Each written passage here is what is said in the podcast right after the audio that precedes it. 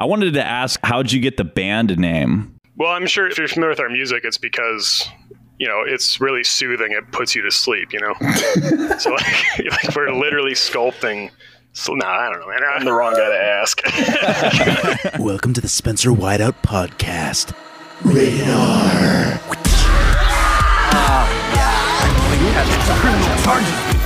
It's like we're avoiding the shark. No, straight turbo neck guy. I'll give you a kiss. You give me your number. That checked out a ton, dude. Tell me you felt We're Americans. We're the ones that are descendants from the 1776 musket-bearing motherfuckers.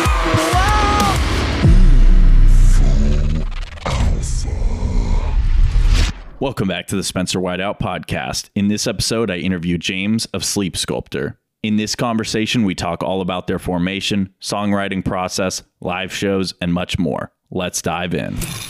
All right, guys, I've got James of Sleep Sculptor. Why don't you introduce yourself and uh, tell me a little bit about how the band came together? Hey, what's up, guys? Yeah, this is James from Sleep Sculptor. I play drums. So, Sleep Sculptor formed initially, it was actually our two original vocalists, Hunter and Ben, their idea initially to kind of get the project together. And uh, the first release, they actually worked with producer of sorts to kind of put together a lot of that music on that very first EP. There weren't any musicians in place yet. And then uh, Jake and I joined basically as that was happening. Him and I are pretty much the two original members in the band now. yeah, so I actually originally was supposed to play bass because I do play drums in my other band, Toothless, and I kind of wanted to switch it up a bit. But uh, then we ran into the same problem that I think like literally every band in the world runs into, where uh, there just aren't drummers. So I had to play drums in this one too, which I'm totally cool with. It's my favorite Yeah. instrument. But yeah, so uh, I moved over to drums. Uh, and then we got another guy who didn't really pan out. And then I actually for bass, I just kind of begged Travis from Toothless. I was like, dude, I know I can trust you. Can you just like play bass in this freaking band? yeah, and obviously like our schedules line up. If Toothless is playing a show, like we're both there either way. So Yeah, and where are you guys based out of? mostly out of Wilkes-Barre, PA, right now, like the Wilkes-Barre Scranton area. But Sleep Sculptor's current vocalist, he's actually uh, around Calgary, Canada, which uh, presents its own challenges. But we've been working around it pretty well. Yeah, we're definitely going to get into that. I wanted to ask, how'd you get the band name? Well, I'm sure, like if you're if you're familiar with our music, it's because you know it's really soothing. It puts you to sleep. You know, so like, like we're literally sculpting. So, nah, I don't know, man.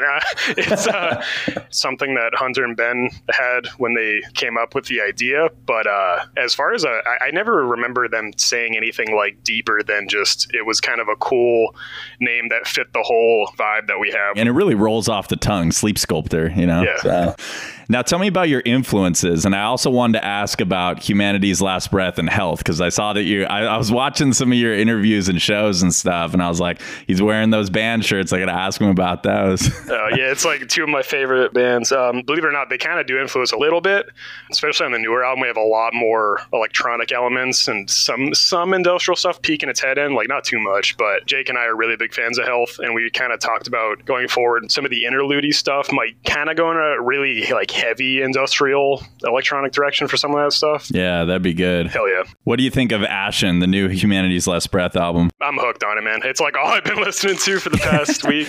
Yeah, I just got the CD and I got the wall flag, so I wake up to it every morning. I see that image. I still don't know what the image is. It's some big floating orb. I don't know. Do you have any ideas? It definitely looks like what the album sounds like. Yeah, that's for sure. whatever is going on there. But yeah, as far as like influences, like core influences for the bands, you know, it's probably a lot of the obvious ones you'd think. Like we're all big fans of Dillinger, Ion Dissonance, Frontierer. Like we're all into like old Slipknot and System of Down and stuff like that. So sometimes you'll get those like alty nu metal riffs every now and again. But for the most part, it's that old school, really mathy deathcore stuff. We're all really into that stuff. I mean, what I love about your guys' music is just that it's so unpredictable and there's a lot of different styles meshed together and you never know what's coming next. Yeah, how does the songwriting process go? I mean, it's pretty complex and like I always wonder with some of these like math core, like really technical bands, how do you piece songs together? Because sometimes it sounds like, oh, well, you could just throw this part in with that song. And how does each song have its own identity when they are all so chaotic? So, the majority of the time, the writing is each member, if they have a song idea, we kind of will fully structure a song ourselves before we kind of bring it to the group and get everybody else's input. And, you know, some stuff might get totally changed at that point. But a lot of the time, it is uh, one of us kind of coming forward with a mostly complete idea and then fleshing it out from there. Something that we try to be conscious of because I know with uh, the mathy stuff, a lot of the time it gets seems like it's a lot of like the riff salad. Right. So that's something that we do kind of try to stay conscious of is like, all right, if we have like a cool part, we have a hook of some kind, like even if the hook is insane, like build on it, do it a couple times so it's actually satisfying. How do you decide which music is for Sleep Sculptor and which is for Toothless? Oh, that's pretty easy. Um, if, you know, if you go just listen to one song from each band, it's it's pretty obvious. Like Sleep Sculptor is very much in that deathcore adjacent territory, like way heavier, way lower tuning, a lot more breakdowns, a lot more crazy sounds. And then Toothless, on the other hand, we're definitely more in the uh, chaotic hardcore side of stuff. Yeah, different kind of heavy. For sure. Are you guys still working on Toothless stuff? Yes. Fun fact. Um, so I actually recorded drums for our first full length album last January 2022. So it's been a long time kind of coming. A lot of things aren't really lining up where it's like smooth with getting it out. But as of right now, it's 98% done, I'm going to say. The only thing we have left to do is maybe add like some final layering, finishing touches kind of stuff. But there's a full length done, and uh, we're hoping to have it out by the end of the year. Good, man. I'm sure people will be glad to hear about that. Let's talk about your best and worst shows and if you have any funny stories as well. For the best one, for me personally, we opened for Norma Jean in Lancaster, Pennsylvania. It was one of those ones where like, you know, it was just a one-off show where we were basically approached to like open for them. When we like went on the stage, I just remember in my head it was like the first time where club stage, it's like thousand something cap venue and it's like packed and there's so many people there. They're like stoked that we're just walking on the stage cheering like before we even do anything. It was surreal. And like the rest of that show was just like such a cool ass experience because it was like the first time in my head where I'm like, oh man, all this stuff that we've been working for, like it's like kind of here now. So that was super sick. But also, uh, something wild about that one. Kyler, while we were playing that show and like the subsequent day, suffered from a stroke. Like he literally was like having it on stage and he didn't realize what was happening. He was just like he said he like felt weird and stuff kind of started getting like hard to control. And uh, the next day he was like in the hospital and they told him he had a stroke. That's crazy, dude. All of our minds are blown. But thank God he's totally fine. It was one of those ones where they didn't even know what caused it. It was kind of just like a freak thing and everything looked good afterwards. But yeah, it was just it was insane. It was like one of the coolest moments of my life, but also like kind of horrifying because we're like one of our best friends is literally having a stroke. It's insane. That is nuts. As far as some what funny stuff, we just recently went on a we did a little tour, like a two week thing back in May, and um, we played uh, Mammoth Fest in Houston, Texas. There were uh, you know some like questionable people walking around, and you know some you know like they might be smoking some weird substances or something like that. certain vibe going on. Uh, there was this dude who just kind of walked over to the venue and was just hanging out, literally right by the door just a sketchy looking dude. Every band that was loading in, everybody was standing out there. He's like trying to talk to them and like sell them these like little ass earbuds that he has. Not earplugs, but like headphones. Yeah, like a fifteen dollar pair like skull candies or something. like literally, yeah, like earbuds. And he's just holding them and he's like really excited, just like mumbling about these earbuds and trying to sell them. Dude, you couldn't understand any word. It was insane. But at some point, he starts dancing with Brian outside, really close to him. And uh, Brian, he was just like, all right, hell yeah. And he just starts dancing with the guy. Crackhead's getting really into it, kind of like getting like weirdly close. and um, Jake, while this is happening, goes up behind the guy and starts also dancing. But that like pissed the guy off. And the guy's like, get the hell away from me, man. What are you doing? It's like freaking out. Yeah, it was just a lot of stuff like that until security eventually made him leave because at some point he was actually blocking the door to go in. So they, they had to like get him off the property at that point. Dude, I swear, when you work at a music venue, the craziest things happen. I mentioned in my email to you that I work at Chain Reaction, and one time this homeless dude pooped on the ground and picked it up and smeared it across our front door. Oh So we had to get the hose out there and everything and like spray it off, and it was bad. And Uh, yeah, I don't know how you deal with stuff like that. I'd be like, man, I don't know. I I think I'm just going home today. Like, hey, it's never a dull moment. It's never a dull moment. so, how about playing live? How does the music translate live? And is it challenging to play certain parts or certain songs live? Oh yeah, we kind of have like a punk attitude about stuff. We're not like a laptop band. We don't use any clicks, no triggers. It's all just like raw. It's all kind of very in the moment, and uh, we do that intentionally because we're all obsessed with like bands like Dillinger and The Chariot and stuff, and we kind of want that live energy that those bands have to come through us as well. It sounds kind of corny to say, but like I literally like when people see us, the vibe I want is that they don't necessarily feel like totally safe if that makes sense. like they are safe, everything's fine, but like you know, you sometimes you see those bands and there's just that like that energy of like, oh shit, like you almost take a step back. That's kind of what we're going for. Like if we're putting 100% into it and like giving a good show, I'd much rather that and like, you know, if you're playing like 97% perfect as opposed to playing 100% perfect but kind of like standing around like robots. Yeah. Have you ever messed up a song like so bad that you had to start it over? I know, man. If you like, if you're playing out for real, you don't stop. you, just, you, you come back in. You figure it out, and you come back in. You know? Yeah, that's good. So I want to talk about the fact that you guys used to have two vocalists and you had a lot of lineup changes. You kind of briefly touched on that, but it seems like the band has grown and evolved a bunch over the years. And so I wanted to ask, on top of that, what the biggest obstacle you've had to overcome, maybe as a band or personally. What have some of those challenges been? Yeah, the lineup thing is 100%. That has been the biggest challenge from the get go. Like I said, Jake and I are the only original members in it right now.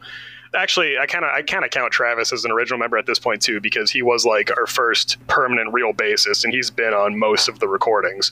Anytime that a band has a lineup change, you know, it, it's almost like you're starting from square one in a way because it's like, all right, you got to get up to speed and hopefully he's a good fit and like finding somebody who fits especially for this niche of music because you need somebody who's like a can like rip and like they have the live presence they have the right attitude like they're not into any drug problems or ego problems like shit like that. Like it's it's really hard to find the right piece to kind of fit in there so when somebody doesn't work out it ends up usually being a big deal where it sets us way back Yeah, and then you have to rebuild trust with the fans and hope that they like the new direction as well. Yeah, and so that was obviously super apparent with the vocalist change because I mean, changing like you know our guitarist or whatever that's one thing, but a vocalist is like for most people that's the first thing they're latching onto with any band is vocals. Like we knew that like going forward that changing vocalists it's huge. It's it's people are either going to love it, they're going to hate it. But there isn't anything we can do about it. You know, it wasn't our decision to have the vocalist leave the band. So we, we got to do what we got to do to keep on rolling. So why did you decide to keep on going? I mean, this band must have meant a lot to you then. Oh, 100%, man. Any project that I get involved with, my intention is to take it somewhere. I don't let shit like this get in the way. For me to quit a band, man, stuff has to be going like really wrong. Uh, I know the guys in it right now, like Jake and I want this more than anything. Travis, he's on the same page with us now too. And then now we have Flo, and like he's already a professional vocalist and he's super into what we're doing too. Yeah, we're, we're all on the same mindset now where we kind of just want to take this thing as far as it'll go. So yeah, we definitely didn't want to stop. I mean, Jake and I, like, this is as much our baby as it was you know the old vocalist. So like and like we love the music we're making. We don't want to stop. Not throwing shade at anybody obviously but i think what we have now is like the best form of it so far. I'm like very very satisfied with what we have going on. Definitely very stoked to see what we can do now rolling forward too. Yeah. So let's talk about Flo joining the band. And I got to say, this was an interesting move. And it reminded me of what happened with Invent Animates, where they had someone from another country come into the band. And that brings all kinds of logistical problems. But it seems like Invent Animates making it work so far. And now you guys are trying it as well. Yeah, so initially when the the old vocalist decided to step down, we didn't have anybody in mind that is actually kind of local to us. So we decided we would just put some feelers out there and we did an online edition of sorts. So anybody that wanted to, we sent them an instrumental of an older song and then an instrumental of at the time was an unreleased song. So whoever, basically whoever wanted to try it, told them just you know record the old one like how it is, and then uh, the new one right to it do your thing, show us kind of what you can do. And uh, we had some cool stuff come through for sure. But then I remember we opened Flo's, man, like 30 seconds in, I'm like, he gets it. Like he pulled out all the tricks, man. Like, and, and I love when vocalists are just, they keep you guessing, you know? They have like so many different styles they can nail, and they're always trying to fit more stuff into the music in like a cool, like frenetic way. And uh, yeah, he just stuck out immediately. So we had a call with him. That's when we found out he's like, he said he lives by Calgary. Man, it's like 30 some odd hours away or something. But he said he was, hey, I'm already a professional vocalist. He said he's been with like other touring acts. He's a like a vocal coach. So he said he's cool with just flying out when he needs to do like rehearsals and tours and stuff. And so far, it's been working out great. Yeah, that's amazing. So, how'd you guys get hooked up with Silent Pendulum Records, and what have they helped you achieve that you wouldn't have been able to do on your own?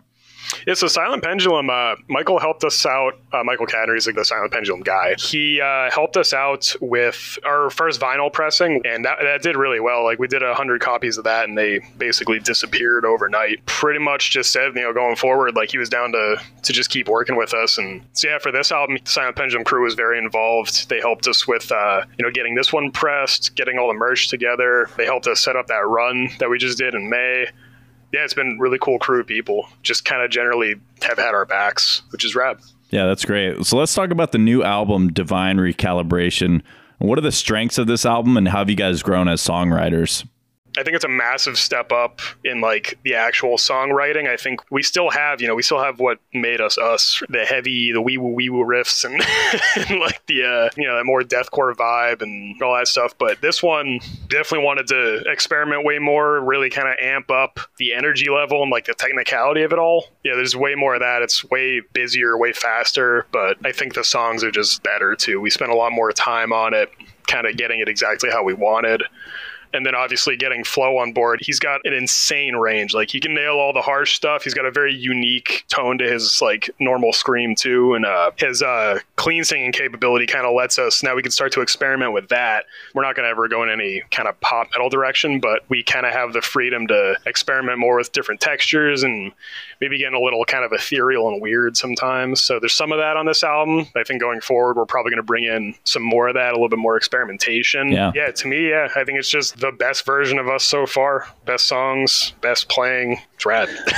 so tell me about the recording process. You guys recorded in a log cabin, and you got to give a shout out to the chimney mic. I want to hear about that. The chimney mic is it's literally just a little piezo that he stuck up in the chimney and it had this crazy sounding reverb on it. Jake brought this little, uh, we call it the sound urchin. It's a little pedal that looks like it has an urchin on it, one of those like spiny little sea creatures. And you kind of just pluck on the little pieces of metal and it makes all these crazy sounds. There's an accordion in there somewhere. Yeah, a lot of a lot of wild stuff. But yeah, anyway, it was recorded with uh, Matt at I don't know if it's still called Graphic Nature, but it's Will Putney's studio in New Jersey. It was incredible, very smooth. The whole the whole process was really painless. Actually, yeah. The uh, another cool thing about that, the first time that we ever met Flo in person was actually at the studio. He flew in pretty much the night we started vocal tracking and he just started doing it. And luckily, we, we all got along really well, so it wasn't like weird. But that was literally the first time we met him in person. And he's teaching some of your members French as well, right? Oh yeah, yeah, yeah. Him, Jake, and Travis have uh, their own Facebook chat going where they exclusively talk to each other in French at this point. Now, talk to me about the vocalist features on this album. You guys got two. You got Chad Kapper, Frontierer, and Cameron McBride of Meth Witch. Yeah, um, Frontierer is one of our favorite bands, and like his voice is so distinctive, so killer, like, and it, it just fits that track really, really well. So yeah, that one, like, we just reached out to him, asked if he'd be down to do it, and he was about it, and that's sick because they're literally one of my favorite bands, and he's on a song, which is awesome. And then Cameron, we just we approached him because I don't know if you ever listened to Methwitch, but that dude is an alien. Yeah, he's got some crazy high screams. And his feature on Plaster Saint is like to me is like one of the coolest things. I just love that part so much But uh, yeah, we just love them both as as vocalists, and they're both rad people. Just reached out and it, it worked out. Let's talk about the album art. And I like that you guys released parts of it for the singles. That was that was kind of cool how that all came together at the end. I thought it'd be really funny too if you if you released a uh, a fourth single and it was just like a close up of the stairs. just some stairs. Yeah. Art's actually another cool thing. Uh, the dude that did the album layout and design and a lot of the merch designs, uh, Alec Martin, he said he has some kind of, I don't remember what it's called. It's like synesthesia. Yes, synesthesia, yes.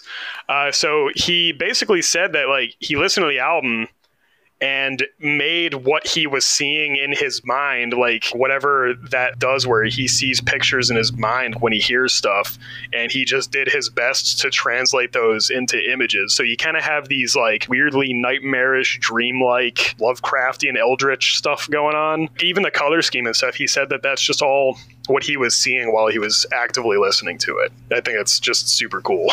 I want to ask if you had any favorite lyrics from the new album or a favorite song. I mean, it's going to be a dumb answer, man, but like literally in the song Plaster Saint, it just goes, Behold the Plaster Saint. That I love that shit so much, and it's just because live when we play that song, like I just stand up and scream it because I don't have to play anything, and it's just so hype. And then we're playing like this gnarly ass breakdown, and uh, that's probably my favorite song on the album too. So, what is the Plaster Saint, or who is that? Oh man, I'm the wrong guy to ask. yeah, most of the lyrics were actually taken care of by uh, Jake and Kyler, like collaboratively. So I'm sorry, I can't. it's classified. It's a mystery. Yeah, yeah it's redacted. Classified. Now, what's next for the band and for you personally? We're definitely trying to tour more, hopefully sooner than later. And uh, as far as music wise goes, Jake and Travis are literally working on some music. I think we're going to try to get three or four songs together, and maybe approach some bands about doing some kind of a split, maybe within the next six months or so.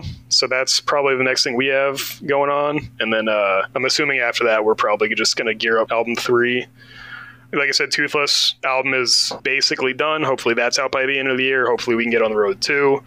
I know we're, we're like itching to get on the road really bad. We got to come to the West Coast, man. We want to real bad for sure. It's just uh, typically a logistical nightmare, but as soon as we can make it happen, we're gonna. yeah, that's that's about it. Thank you so much for tuning in. I want to welcome all the new listeners to the podcast and let you know that there's lots more band interviews coming soon, as well as my regular scheduled programmed comedy centered episodes. If you want to check out one of those comedy shows, I'd recommend episode 22. If you enjoyed this, I'd appreciate a rating slash review. Five stars is a power play. Be sure to subscribe and follow me on Instagram at Spencer Whiteout to stay up to date. As always, stay tuned, stay hyped. That's a wrap. And that's it.